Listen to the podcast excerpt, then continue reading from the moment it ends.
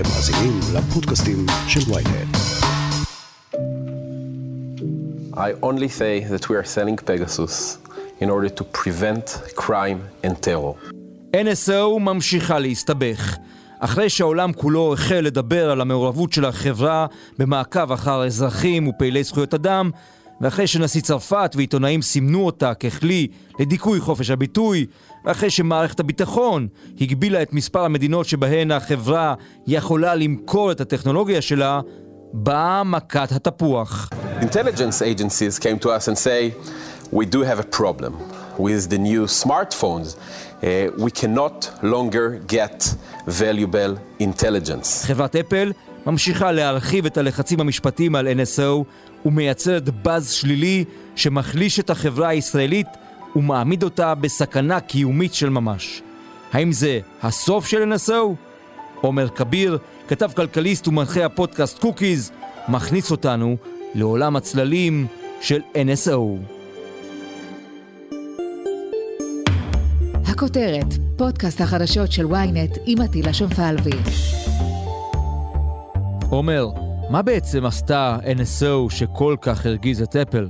מה שהיא עשתה הפעם שכל כך הרגיז את אפל זה היא מצאה פרצה במערכת ההפעלה של האייפון שעקפה כל מיני הגנות שאפל עשתה והשתמשה בה כדי להשתיל את פגסוס על מכשירים של אה, קורבנות אה, במדינות שונות בעולם. הפרצה, בלי להיכנס ליותר מדי פרטים טכניים, ניצלה איזו תכונה ב-iMessage, הוואטסאפ של אפל, שעושה עיבוד אוטומטי לקבצים כדי לעשות להם תצוגה מקדימה. אז היא שלחה PDF זדוני, המערכת התחילה לעשות את העיבוד המקדים ל-PDF הזה, ובזמן שעשתה את העיבוד המקדים הזה, ה-PDF בעצם תפס את ההליך, גנב אותו, והשתמש בגניבה הזאת כדי בעצם להחדיר את פגסוס לתוך הטלפון. היא נחשפה בספטמבר על ידי חוקרים בסיטיזן לב, זה מכון מחקר של אוניברסיטת טורנטו, ואפל סגרה את הפרצה, תיקנה אותו בערך תוך שבוע. Together, we must send a universal humanistic response to those who claim a right to users' private information about what should not and will not be tolerated. דורשת פיצוי על נזקים וגם על ההוצאות שנגרמו לה מעצם הצורך לטפל בפרצה הזאת. היא עדיין לא נוקטת בסכומים, היא גם מבקשת לחלט את הרווחים שקיבלה NSO מהשימוש בפרצה הזאת, וזה דבר שאם יאושר יצריך גילוי מסמכים וחשיפה של דוחות פנימיים של החברה, אבל כרגע עוד אין סכומים בתביעה. אחד מהדברים המעניינים שאפל מבקשת בתביעה, שבית המשפט הוציא צו מניע קבוע שאסור לנסות להשתמש במכשירים, בשירותים, בתוכנות של אפל. עכשיו אמר לי מישהו, בסדר, אז מה, אז לא יקנו לעובדים שלהם אייפונים, בסדר, אפשר עכשיו יקנו להם אנדרואיד. אבל זה לא שהם לא יוכלו לקנות לעובדים שלהם צ'ופר של אייפון. אם ל-NSO אין גישה לאייפון, אם אין לה גישה לתוכנות של אפל, היא לא יכולה למצוא בין פרצות. אתה לא יכול למצוא פרצה במכשיר שאתה לא מחזיק ביד. אם החלק הזה, אם הדרישה הזאת של אפל תתקבל, NSO לא תוכל לפתח תוכנות פרצה לאייפונים. וזה, אייפונים זה עסק מאוד גדול בשבילה, זה העסק המרכזי שלה, כי זו מערכת מאוד מאובטחת.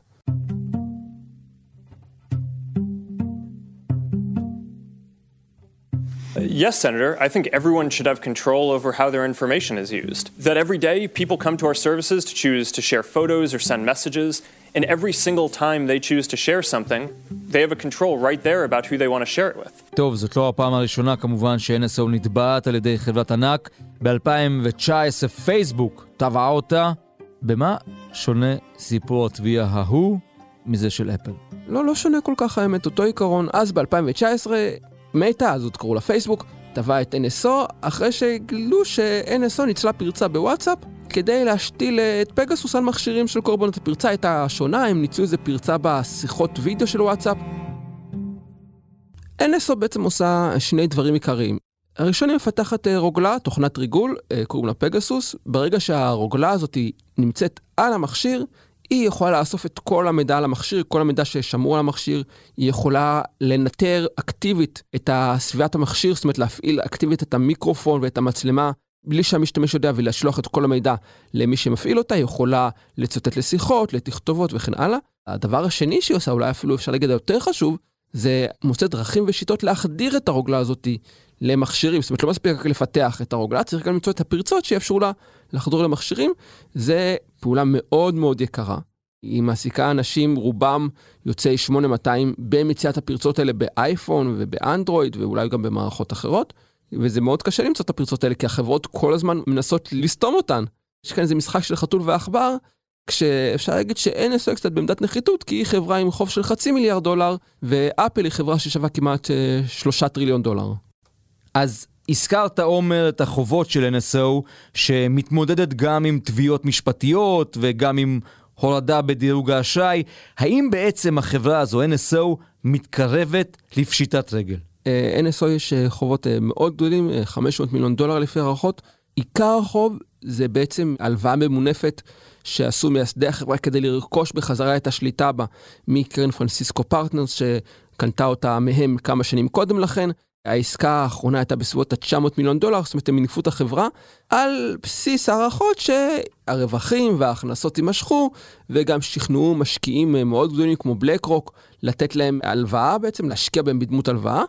עכשיו, בשנה, במיוחד בחצי שנה האחרונה, ה prospect של NSO נראה פחות ורוד ממה שהיה ב... אני חושב שזה היה 2009 כשהם עשו את ה buyback הזה, ומודי'ס בעצם פרסמה הודעה, תזכיר, שמוריד את דירוג החוב של החברה לרמה אה, די נמוכה B מינוס אם אני זוכר נכון, מה שאומר שזה מביעים ספק מאוד גדול ביכולת שלה להחזיר את החוב הזה בטווח היותר ארוך, אבל אפילו בטווח היותר קרוב. כמה נושים מנסים להיפטר מהחוב, מנסים למכור את החלק שלהם בחוב ב-70 סנט לדולר, זאת אומרת, הם יכולים לספוג הפסד על ההלוואה שהם נתנו, זה אף פעם לא סימן טוב כשנושה מוכן לספוג הפסד, זה אומר שהם מראים אה, מעט מאוד אמון ביכולת של החברה להחזיר להם את אה, מלוא הכסף שלהם. האם NSO מתקרבת לפשיטת רגל? חדלות פירעון נראה לי זה המונח שיותר מקובל להשתמש בו בהקשרים כאלה, וכן, זה בעצם מה שמודי'ס מזהירים, שכשאתה מוריד דירוג חוב של חברה, זה בעצם אזהרה שהיא בסכנה של חדלות פירעון גבוהה יותר. חברה שיש לה דירוג אה, חוב של triple A, זה אומר שזה הלוואה בטוחה, החוב כנראה יחזור. B מינוס זה נחשב דירוג מאוד מאוד גרוע. מודי'ס מבסס את ההחלטה הזאת בין השאר על הערכות שההכנסות של החברה ירדו. למה ההכנסות של החברה ירדו? היא כנראה מתקשה לסגור חוזים חדשים.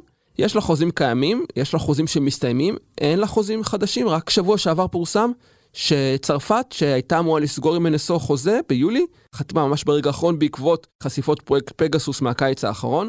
אפשר לשער שהיא לא היחידה. אה, החברה, אני חושב שדי מצורעת בעולם המערבי, אני חושב שמדינות מערביות לא ירצו להתקרב אליה, בטח כשיש עוד חלופות עם שמות אה, פחות מעוררי אמוציות. אז אה, אין חוזים חדשים, ההכנסות יורדות, אין מאיפה להחזיר את החוב, אולי גם עוברת להפסדים אפילו, אנחנו לא יודעים. תראו, החברה הזאת יש לה הוצאות קשיחות מאוד גבוהות, היא כל הזמן, כדי שהמוצר שלה יהיה עדכני, כדי שהיא תוכל להמשיך לשווק את המוצר שלה, היא כל הזמן חייבת להעסיק אה, מפתחים, מהנדסים בשכר מאוד גבוה, כדי למצוא פרצות חדשות. זה לא שהיא פיתחה את הרוגלה והיא יכולה עכשיו לנוח, היא כל הזמן חייבת למצוא עוד ועוד פרצות, אחרת המוצר שלה מתיישן. אז יש לה תמיד את ההוצאות האלה שהיא לא יכולה לקצץ בהן, היא מקצצת ביניהן למוצר.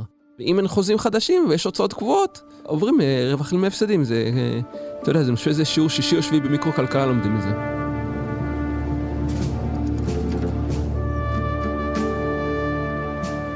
וצריך גם לומר ש-NSO זאת חברה שהלכה על הקצה. הרי כבר בהתחלה היה ברור שהם מנהלים פה עניינים רגישים ביותר, משחקים בעצם, אולי אפילו בזכויות הפרט. NSO, וזה חשוב לציין, לא עשו משהו יוצא דופן או מיוחד או חדשני. הם פעלו בדרך שהרבה חברות דומות פעלו בה לפני ופועלות בה גם היום. עוד מלפני שהיו נשקי סייבר, גם חברות uh, סחר בנשק הולכות ככה לגבול הדק הזה של למכור לכל מיני גורמים מפוקפקים בכל מיני מדינות לא בדיוק דמוקרטיות. זה לא איזו המצאה מקורית של NSO, אפילו של חברות נשק ישראליות. NSO בכל זאת בסופו של דבר חברה שסוחרת בנשק. מה שכן קרה זה שהם עלו על הרדאר. התחיל לפני, אני חושב כמעט חמש שנים, בתחקירים של סיטיזן לאב באוניברסיטת טורנטו, שחשפו בפעם הראשונה את פגסוס ואת אה, המקומות שבהם נעשה שימוש בתוכנה, נגד לריגול נגד פעילי זכויות אדם, נגד עיתונאים, נגד אה, עורכי דין, נגד מתנגדי משטר. אחר כך באו תחקירים של ניו יורק טיים ושל אמנסטי ופרויקט פגסוס. היא נחשפה. יש עוד חברות שפחות נחשפו, הן פחות על המוקד, הן עושות אותו דבר. בישראל אפשר לדבר על חברות כמו קנדירו, שגם נכנסה לרשימה השחורה של מחלקת הסחר ביחד עם אה, NSO באותו שבוע. חברות כמו סייברביט או חברות אחרות, יש עוד חברות בעולם כמו האקינג טים האיטלקית. הרבה חברות עושות את זה, NSO אתרע מזלה להיתפס. גם החברות האחרות נחשפו, כתבו להם דוחות, אבל NSO זכתה להכי הרבה תשומת לב, אה, הכי הרבה במוקד, היא הכי מפורסמת, הכי ידועה לשמצה, אז הכי כולם מתמקדים בה עכשיו.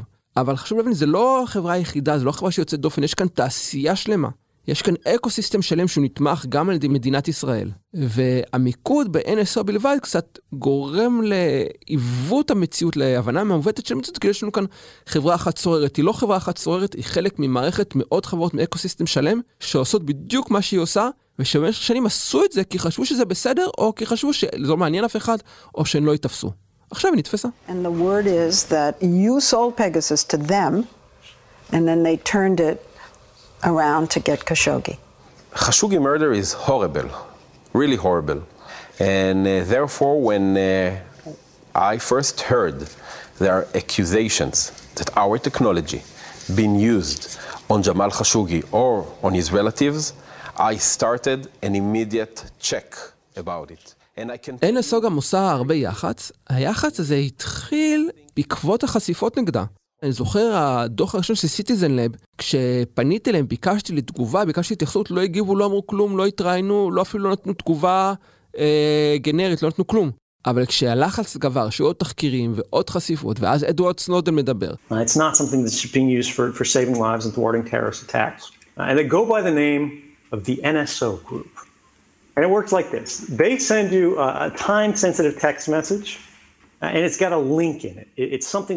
ויש תחקיר בניו יורק טיימס, ויש פה, אז הם שינו טקטיקה וניסו להיחשף כדי להגיב להאשמות נגדם. הם חשבו שאם יגידו, תראו מה אנחנו עושים, אנחנו עושים ככה, ואנחנו עושים פה, ואנחנו עושים שם, ויצאו ויתראיינו, ושלו חוליו המייסד יתראיין ב-60 Minutes, ויתראיין בכתבה מאוד גדולה, ברעיון מאוד גדול ורחב אצל רונן ברגמן כאן בידיעות, הם חשבו שזה אולי זה ירגיע את הלהבות נגדן. האם זה שפך אש על הלהבות או לא שינה שום דבר, אי אפשר לשפוט, אבל הפנייה ליח"צ זה היה תגובת נגד. מיד נמשיך עם הכותרת, אבל לפני כן פרסומת קצרה.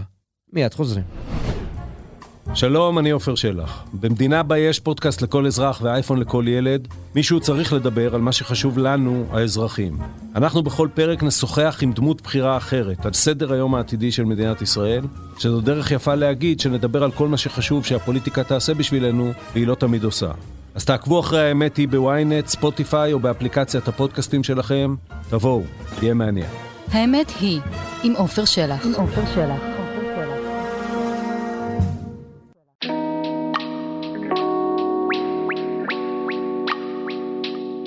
As a matter of policy, the State of Israel authorizes the export of cyber products solely to governments only for lawful use. מה הקשר של NSO למדינת ישראל? כתבת בכלכליסט שהתביעה נגד החברה היא גם כתב אישום נגד מדינת ישראל. זאת אומרת, זה פחות, אני אומר את זה יותר, אפל אומרת את זה בהודעה לעיתונות שהיא הוציאה, היא מזכירה את העובדה uh, ש-NSO היא State Sponsored Actor לפחות uh, שבע פעמים בהודעה שיש בה 14 פסקאות, אז uh, ריכוז די גבוה. State Sponsored זה אומר בחסות המדינה, או במימון המדינה, או נתמכת מדינה. אפל בעצם אומרת, ואני מסכים, NSO זה לא איזה חברה פרטית שפועלת בשוק הפרטי, זה חברה שזוכה לגיבוי ותמיכה של מדינת ישראל. והיא זוכה לגיבוי ולתמיכה את זה, וזה כבר אני אומר, לא אפל, בכל מיני דרכים. אחד, משרד הביטחון, אגף הפיקוח על הייצוא במשרד הביטחון, שהוא הרגולטור הרשמי של NSO, עושה לה חיים מאוד קלים. הוא לא הגביל את הייצוא שלה למדינות בעייתיות, הוא נותן לה לייצא בצורה די רחבה ומאפשר ל-NSO לחסות תח הגנה, להגיד, אנחנו מפוקחים, יש לנו רגולציה, הכל בסדר, יש רגולציה שמפקח עלינו, למרות שהרגולציה היא מאוד uh, זניחה. להפך, הוא גם יצא להגנת החברה ומספק לה גב בדמות חיסיון או עדויות חסויות uh, כשהיו תביעות נגדה. למשל, תביעה שהגיש עורך דין איתי מק, בדרישה להתלות את רישיון הייצוא שלה, משרד הביטחון פשוט הציג לבית המשפט כמה ראיות חסויות, והתביעה נדחתה, זאת אומרת, הוא נותן לה גב אקטיבי, מגן עליה, פרוס עליה את חסותו בצורה אקטיבית. מעבר לכך, יש את הסיוע הפחות מוחשי שנשוא מקבלת מדינת ישראל. כמו שאמרנו קודם, רוב הצוות הבכיר, רוב הצוות הטכני של NSO, היא לא מכשירה אותו בעצמה. היא לא צריכה ללמד אותה איך עושים את זה, היא מקבלת אותו מוכן ומוכשר ומיומן מ-8200. מדינת ישראל מייצרת לה בעצם מדי שנה קאדר של מפתחים ומתכנתים ומהנדסים מנוסים, מיומנים, הטובים בתחומם, הטובים בתחומם שהם עושים בכל העולם, שנוסעים, עובדים בצבא ומתמקצעים ומתמנים ומשתחררים בסופו של דבר אחרי שירות קבע משמעותי. ו-NSO קופץ עליהם, NSO וחברות אחרות קופצת עליהם. זו אחת הסיבות שיש כל כך הרבה חברות כאלה כאן בישראל, או חברות של ישראלים שפועלות במדינות אחרות, אבל כל הצוות שלהם ישראלי, כי יש קאדר משמעותי, יש כוח אדם משמעותי, שמזין את החברות האלה ממדינת ישראל. אז זאת אומרת, זה הדוגמה לאיך NSO היא state sponsored. בלי הגב של מדינת ישראל, לא הייתה NSO.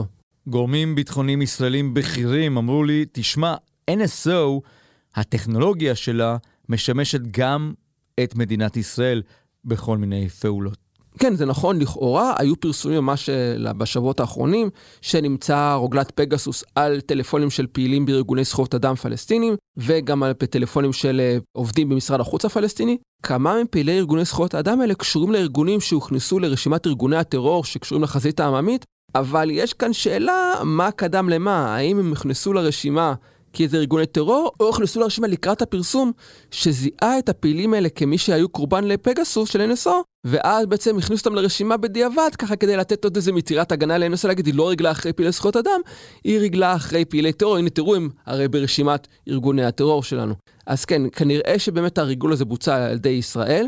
השאלה היותר אה, מעניינת כאן היא למה בעצם ישראל השתמשה ב-NSO, כי הרי אמרנו שכוח אדם של NSO מגיע גם ככה מ-8200, מיחידות אחרות, לשב"כ בוודאי יש כלים מאוד מאוד מתקדמים, שאני חושב שלא נופלים באיכותם מהכלים של NSO, הם לא טובים מהם כדי לבצע פריצות דומות לטלפונים. למה ישראל הייתה צריכה להשתמש ב-NSO, זה כבר תחום לספקולציות, אני מעדיף לא להיכנס לזה.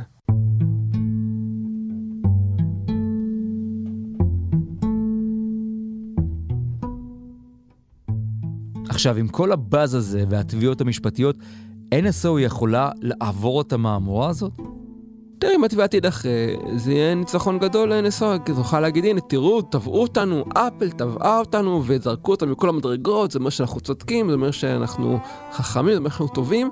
אני לא חושב שזה יידחה כל כך מהר, אה, התביעה שהגישה נגד הפייסבוק, גם NSO אמרה בהתחלה, היא הולכת להידחות, ויזרקו אותה מכל המדרגות, והנה, ממש אה, לפני החודש, בית המשפט נתן לה אור ירוק להמשיך ולעבור לשלב וגילוי הראיות. בית משפט פדרלי לערעורים, זאת אומרת, דחה ערעור שאנסו הגיש על ההחלטה של בית משפט בערכאה נמוכה יותר. התביעה לא תדחה בכזו קלות, כבר הזכרנו את הבדלי הכוחות בין החברות. אפל יכולה להטבע את NSO במסמכים, בתצהירים, בעורכי דין, בפסיקות, בעדויות, בהערות, לא להרגיש את זה אפילו דקדוק קל בשורה התחתונה שלה.